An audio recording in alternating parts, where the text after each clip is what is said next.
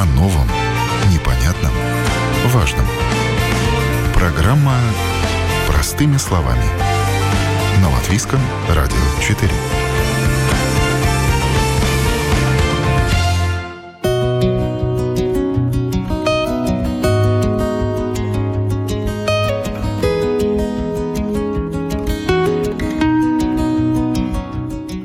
Вкусные сочные помидоры – гордость любого садовода-огородника. Чтобы вырастить хороший урожай и не один, начинать нужно прямо сейчас. Не каждая семечко взойдет, не каждая рассада вытянется в куст. Но это если делать так, как всегда. А можно довериться советам профессионала с 35-летним стажем и посмотреть, что из этого получится. Необычные советы, как вырастить помидоры, в этом выпуске программы «Простыми словами». С вами я, Яна Ермакова, и давайте начинать.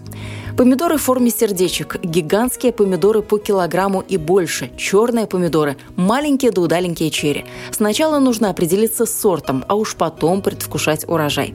Коллекционер редких и экзотических сортов томатов Людмила Кадзасова советует прикинуть свои силы, возможности, время и вкусы, и только потом приобретать семена для рассады. Кто-то для раннего урожая сажает томаты, кто-то для среднего, ну и, естественно, для позднего. Но есть такие сорта, которые длительного плодоношения. Сажаем мы их рано, и до поздней осени они дают урожай. Особенно это относится к ну, к помидорам с антоцианом, они, во-первых, выносливые, ну, скажем так, катаклизмом природы, прекрасно растут на улице, их не надо даже накрывать, их туманы, как правило, не бьют. У меня до конца октября сидели, ни один помидор не пострадал. Ну, я имею в виду ягоды вызрели. Сама Людмила выращивает все, а вот любит помидоры большие, такие, чтобы взял в руку, а он в одной ладошке не помещается. Но неискушенным дачникам рекомендуют присмотреться к серии сортов «Гном томатный». Он и поменьше, да и с ним попроще. Они идут для улицы, для укрытия маленьких тепличек, для патио, для лоджий, для балконов. Э, у не у всех же есть э, участки, где можно высадить. Сейчас это очень актуальная тема. И очень многие ну, интересуются этой серией. Почему? Потому что многие работают, и времени много нет для ухода за томатами. Высокорослые требуют, конечно, постоянного ухода. А гномы, они бывают эм, от 40 сантиметров до метр сорок прекрасно переносят как жару, так и прохладную весну и осень, э, хорошо переносят засуху, э, нетребовательны к земле, там, чтобы там удобрений немного было. Они вообще, вообще не капризные, но главное их преимущество, что их не надо посынковать. То есть посынковать можно по желанию и частично. Но, естественно, до первой кисти все листья снимаются не только у гномов, у всех помидор. Да? Поясните профессиональное такое жаргонное слово. Может быть, не все сейчас поняли, о чем что? речь. Посынковать. Посынковать знают помидорники все. Это выбираются пасынки, которые растут в пазухах листьев. Не стволы, которые раздваиваются, сразу видно, что это ствол, а пасынки только в пазухах листьев. Если кто-то хочет оставить э, у томата, ну, скажем, дополнительный ствол, то, как правило, оставляется первый пасынок под первой цветочной кистью, и он будет нормальным полноценным стволом. Но это это относится только к тем томатам, которые не со сложными кистями, потому что если огромная кисть, в которой может, может завязаться от 50 и до 100 томатов в одной кисти, в два ствола их никогда не пускают, иначе будет большая потеря урожая.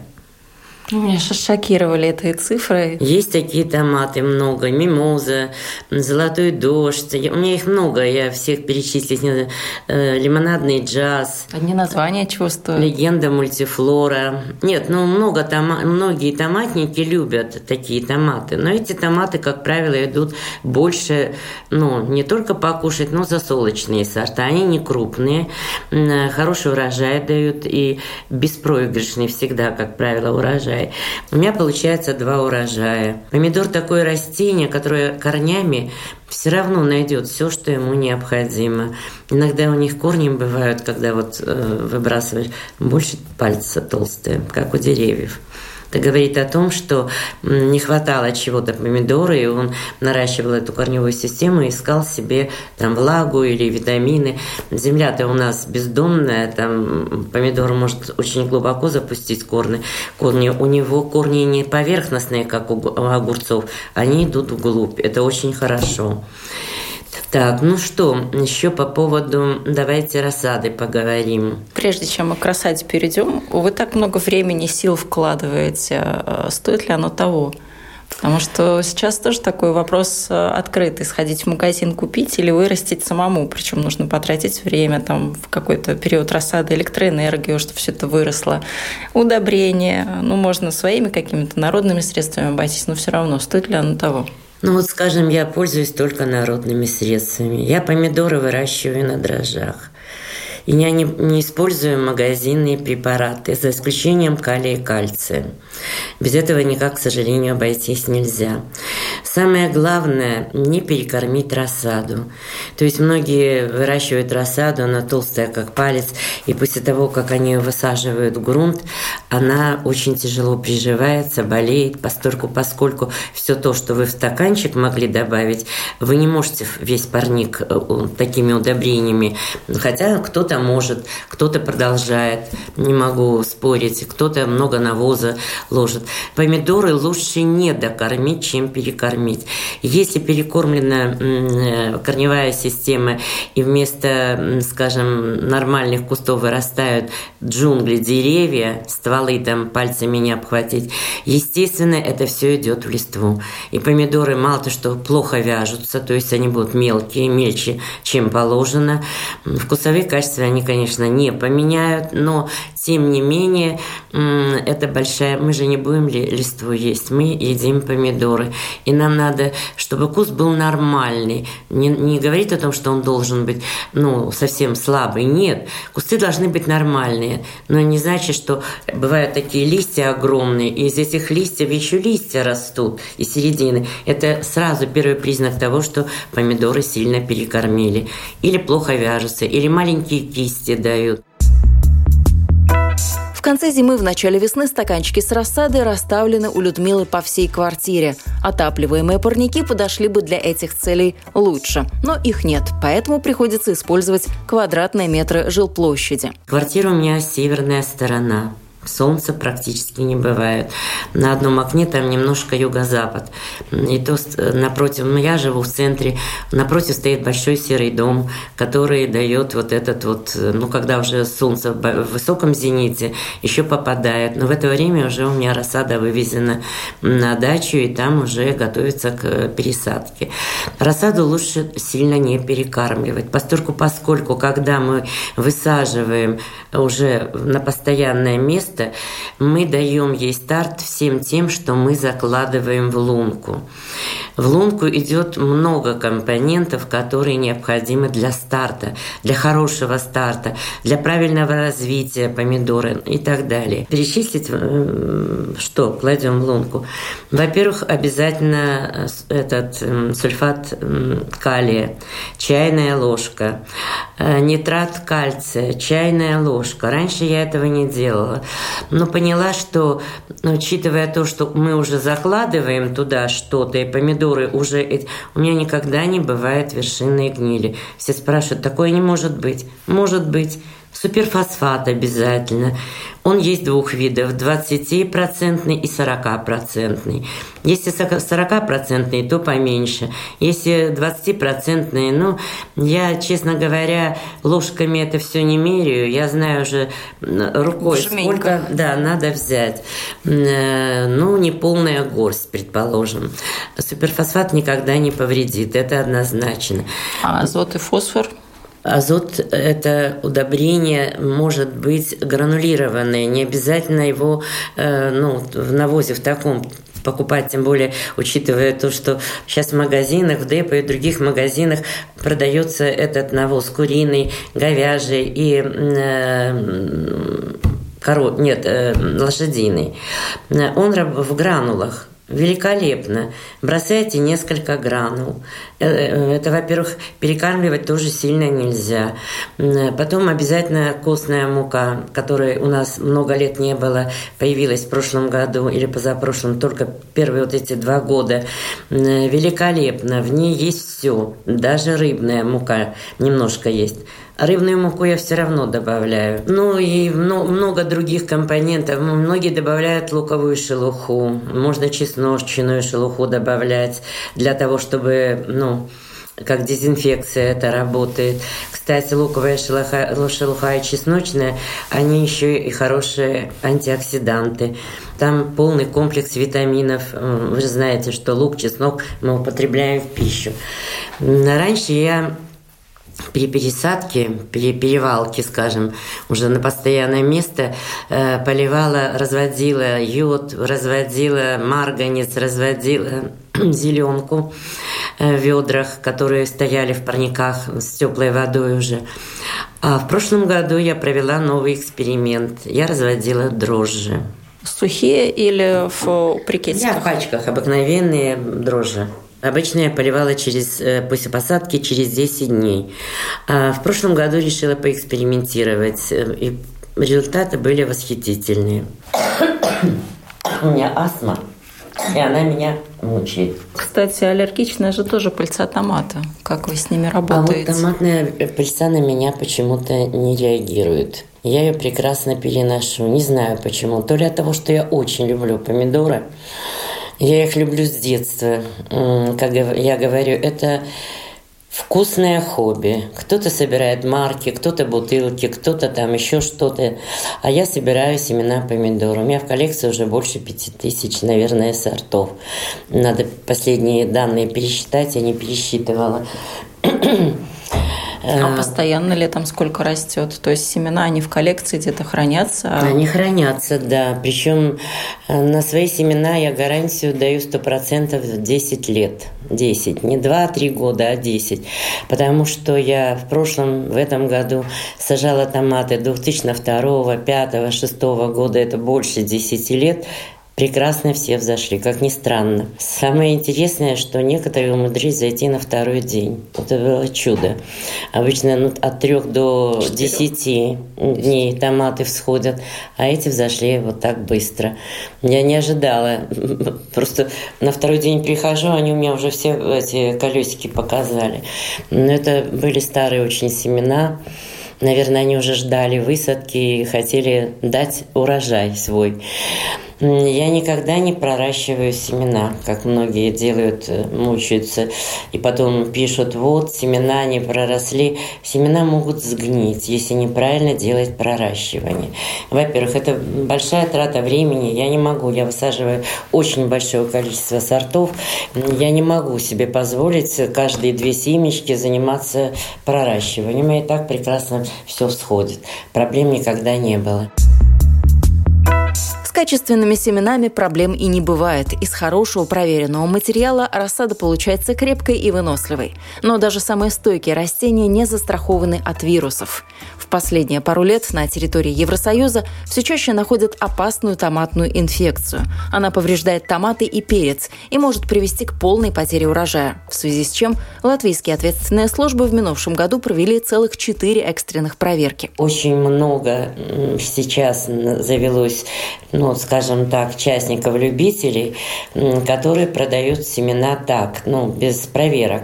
Да, я просто предупреждаю всех покупателей быть очень осторожными, потому что это заболевание, к сожалению, страшное, и лечению оно у нас пока не, нет от него лекарств. Ну, можно купить в семенах, а можно рассаду уже купить. Можно и в рассаде купить. Но в рассаде вы эм, мало того, что поражает листья, поражает семена. Самое главное, визуально глазом это не видно. Это настолько что-то такое, не, ну, не знаю, микроскопом или как они проверку делают. Нас предупреждали, ну, всех коллекционеров, что это очень опасно. Поэтому проверки, обычно две проверки, а тут четыре было. Но это не важно, важно другое. Важно то, что у нас э, семена все проверены, все зарегистрированы в департаменте. Сейчас тут готовлю новую коллекцию, когда Когда они все зайдут, уже будут готовы к посадке, все списки будут поданы в департамент семенной Латвии. В Латвии у нас очень строго к этому относятся. Мало в каких странах все удивляются, почему у нас такая, такие проверки проходят. Некоторые даже и не слышали, что такое возможно. Но у нас это серьезно подходит к этому вопросу. Спасибо правительству, э, потому что прежде всего они защищают нас от всех заболеваний. Они резали листья, они проверяли кусты, они брали семена тоже на проверку. Но, слава богу, у нас э, нет э, заболевания. Я думаю, у нас в клубе ни у кого из коллекционеров проблем этой не было, потому что мы не можем продавать семена, если у нас семена некачественные.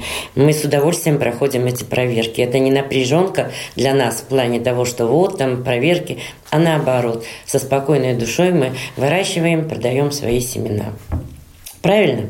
Но и землю нужно тоже специальным образом обработать еще до того, как рассаду посадить, чтобы тоже не занести какие-то Нет, заболевания. землю обрабатываем. Почему я обрабатываю, вернее, пользуюсь э, дрожжами? Дрожжи – это грибок, фитофтора – это тоже грибок, кладоспрёс – это тоже грибок. Но не один раз я пользуюсь дрожжами. Я сначала, я говорила, что в лунку стала заливать. Через 10 дней я все равно полила бы, поливала, вернее, также таким же раствором дрожжей для того, чтобы создать хорошую корневую систему у помидор. Корневая система хорошая – это залог хорошего урожая, залог, залог мощных хороших кустов. И дрожжи, они не перекармливают помидоры. Это не навоз, понимаете? Так, что там еще? Потом я делаю брашку. Брашка делается, ну, сейчас, наверное, уже все знают, я не первый раз лекции читаю. Сейчас вот еще 10 числа будет лекция на Квелос э, библиотеке, Квелос 15. Э, все желающие могут туда, как говорится, посетить лекцию. Так, э, брашка делается очень просто, элементарно. Пачка дрожжей, полстакана сахара или одна столовая ложка меда. Мед, он э, как бы не только аромат дает, но и привлекает, сами знаете, пчел. И можно делать таким раствором. Но если без брожения, вот 2-3 часа у меня постояла эта брашка, я, я развожу ее в больших бочках 200-литровых на, а, на 3 литра воды, забыла сказать. Но если брожение на 3-4 дня, то тогда обязательно заваривается зола, стакан золы добавляется зола. Почему добавляется? Чтобы не улетучивался калий. Во время брожения всегда улетучивается калий. И тоже потом также разводится. И по литру, под, э, ну, литр, например, на 10 литров воды я развожу. Я не жадничаю. Ну и полив, идет полив там, помидор. Можно опрыскивать, кстати, по листве, если там какие-то заболевания видны. Если на листиках появляется хоть малюсенькая точечка, я этот лист сразу удаляю, чтобы не заразить остальные помидоры. Поэтому нет у меня грибковых заболеваний пока. Зеленые пальчики – так обычно говорят о тех садоводах-огородниках, у кого растет все, что не посадят.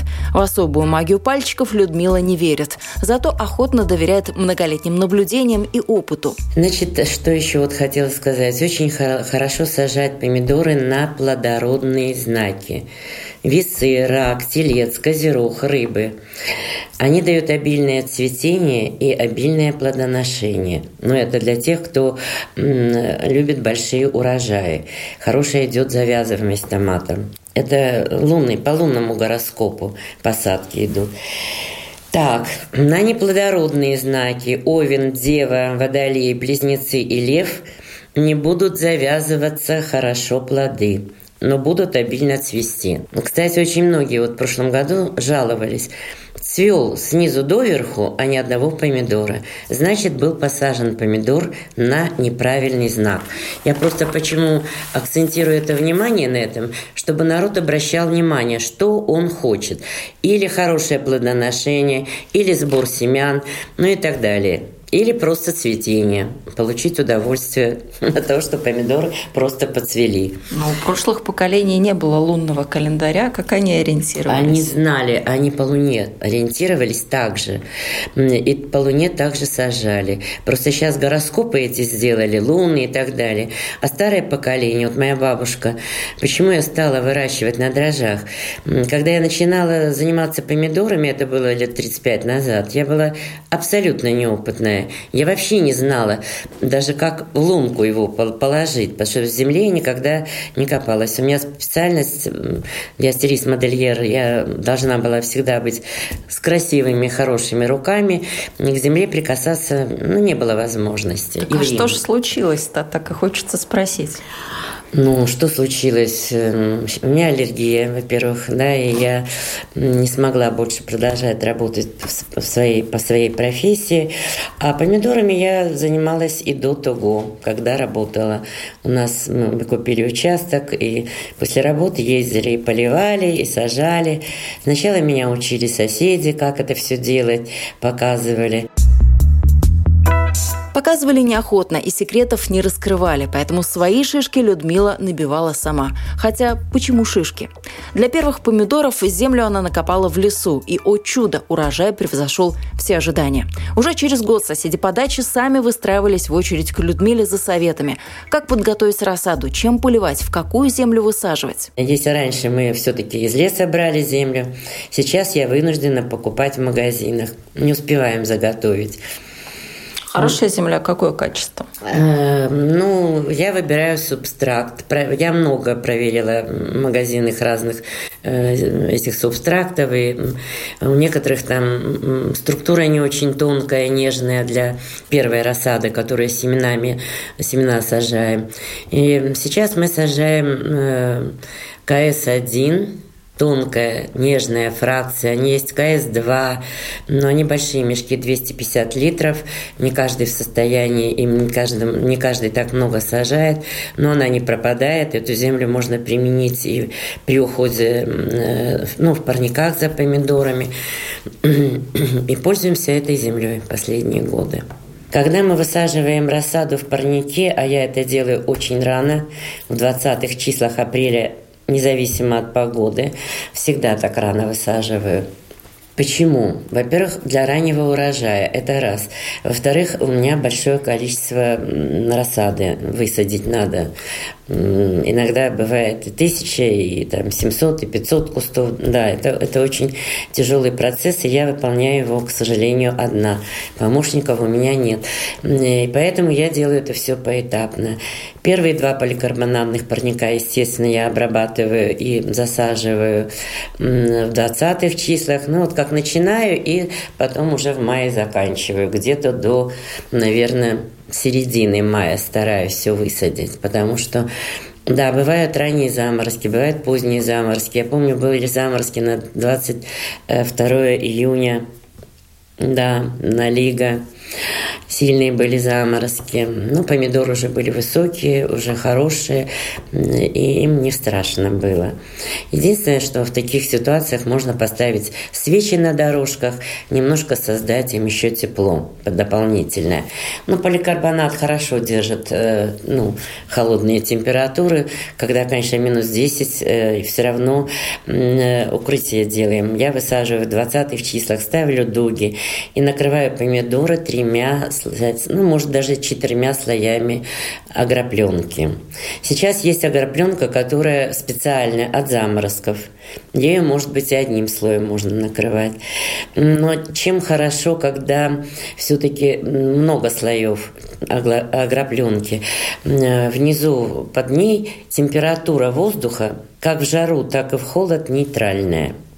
То есть То конденсат есть... не скапливается или скапливается? Нет, нет. И, и на агропленке нет. И мало того, что конденсата нет, она еще плюс ко всему сохраняет вот это нейтральное тепло, которое необходимо растениям. Э, учитывая то, что растения выращиваю в квартире, они у меня, конечно, бледненькие, чахленькие, когда вывожу, я вывожу в первых числах уже стараюсь эм, на фазенду тоже ставим, ставим в парниках поддоны, на поддоны расставляем ящики, дуги также накрываю агропленкой. И они у меня там уже закаляются, ножки становятся красивые, листики пушатся. Конечно, без солнца помидоры и перца им очень тяжело. Ну что делать, нет у меня отапливаемых парников, и я вынуждена пока выращивать в квартире. Но всем советую, у кого все-таки есть отапливаемые парники, конечно, выращивать в отапливаемых. Э, многие выращивают круглый год. У меня есть зимний сад у многих. Клиенты звонят и отопление, и ставят котельные и отапливают ангары, у которых большие парники, там 7 на 14 и больше. У меня, к сожалению, на шестисотках э, такой ангар поставить невозможно. Все мои помидоры выращиваются ну, в обычных условиях, как и у всех. Очень хорошо за 2-3 недели до высадки полить борной кислотой парник очень хорошо. Ну, где ты наберешься столько борной кислоты? Она, во-первых, дорогая, во-вторых, ее просто у нас особо нет. Поэтому я поливаю аммиаком. Ну, это нашатырный спирт, только крепкого, ну, крепкий раствор. Пока еще была возможность, я его доставала, это азот в чистом виде. Я не пользуюсь особо навозами. Я проливаю парники. Во-первых, разбегаются все кроты, медведки и так далее. Э, я 5-6 литров эм, аммиака 20% развожу в кубовые бочки и также со шланга все это активно поливаю. Разгоняю всю живность. Кстати, черви не убегают и от медного купороса тоже не убегают, а вот от фитоспорина убегают почему-то. Некоторые пользуются фитоспорином. У меня немножко свои технологии. Очень, очень хорошо работают. Ну, потом уже, когда идет посадка, я вам говорила, что в лунке я много компонентов закладываю. Все эти лекции есть на ютубе в «Царстве томата», все желающие могут послушать. Могут на лекции так прийти послушать. Вот завтра в пятницу у вас э, лекция. О чем будет лекция? О чем можно прийти послушать? 10 числа на Квелос 15, библиотека на втором этаже, вход бесплатный. Лекция будет в 12 часов начала, ну а там уже как затянется. Как отпуск отпустят вас, да, да как все и вопросы зададут. Там можно будет и семена приобрести, и даже немножко рассады повезу, которая уже готова ну, к тому, что просто поставил на окошко, уже пикированное, и просто только поливать, ухаживать. Многие не могут пикировку делать. Некоторые звонят, говорят, вот не всходит, вот не то не получается, это не получается. Ну, многие хотят э, купить уже готовое. Там вход бесплатный. Помещение, правда, там не очень большое. Ну, человек 25, может, 30 поместится посетителей. Ну, прежде всего, лекция будет поставлена вопросы о посадке, рассады, выращивании и так далее. И главный вопрос сейчас э, – насущные прогномы. Многие не знают, что это за растение. И очень просят лекцию по гномам. Каждая вот лекция, которая начинается, как правило, начинается почему-то с гномов. Расскажите, покажите. Ну, показать у меня есть видео, я иногда показываю на лекциях. Вот. А если нет, то просто объясняю, рассказываю. Э, особенно тем, у кого маленькие территории, огородики там две сотки, три сотки, э, только лоджии, балконы и так далее. Люди не хотят, каждому хочется вырастить летом хоть какую-нибудь ягодку, как говорится, на своих окошечках, не только цветы. Цветы мы есть не можем. Как я говорила, у меня раньше вся фазенда была засажена цветами. Э, в шутку меня называли цветочницей Анютой. А сейчас помидорами. Теперь колхозница Людмила. Вот сейчас весенняя перекопка будет, естественно. Парники будут все политы сначала купоросом и аммиаком, потом это все перекопано будет, естественно. Ну и буду ждать уже высадки томатов. Еще к лекции вернусь. Для кого лекция? Кто может прийти? Начинающий садовод, кто вообще не имеет никакого понятия, как с землей обращаться, как выращивать помидорки, или уже люди, знающие с опытом, с конкретными вопросами? Начинающие, как правило, нет. Ко мне ходят разного плана народ. Многим нравятся мои технологии, уже полмира ими пользуются. Многие перешли на дрожжи, звонят, пишут. Э, вот сейчас из Америки большой заказ пришел на томаты. Когда я начала заниматься помидором, я сначала сажала только для себя, собирала коллекцию. Целая наука. Наука. Помидорами заниматься это оказалась ужасная наука. Я тоже не ожидала, что я так глубоко в них начну вникать и так глубоко начну с ними заниматься. Кажется, что проще бросил семечко в землю и жди, когда помидоры созреют. Но нет, не один год экспериментов, наблюдений, проб и ошибок понадобился коллекционеру редких сортов томатов и члену клуба «Томат» Людмиле Кадзасовой, чтобы научиться собирать по два урожая за сезон. Полезными советами она теперь делится на канале в YouTube, который называется «Царство томатов». Кстати, символичная аналогия с царством, потому что есть у этого царства королева, которая с утра до позднего вечера, как золушка, пропадает на грядках и в парниках. Если у вас остались вопросы, как правильно подготовить рассаду, как выращивать помидоры, обязательно пишите их в комментариях к этой программе. В ближайшее время мы встретимся с Людмилой еще раз и обязательно на все ответим. Ну а на сегодня на этом все. С вами была я, Яна Ермакова. Вы слушали программу «Простыми словами». Всего доброго и до новых встреч!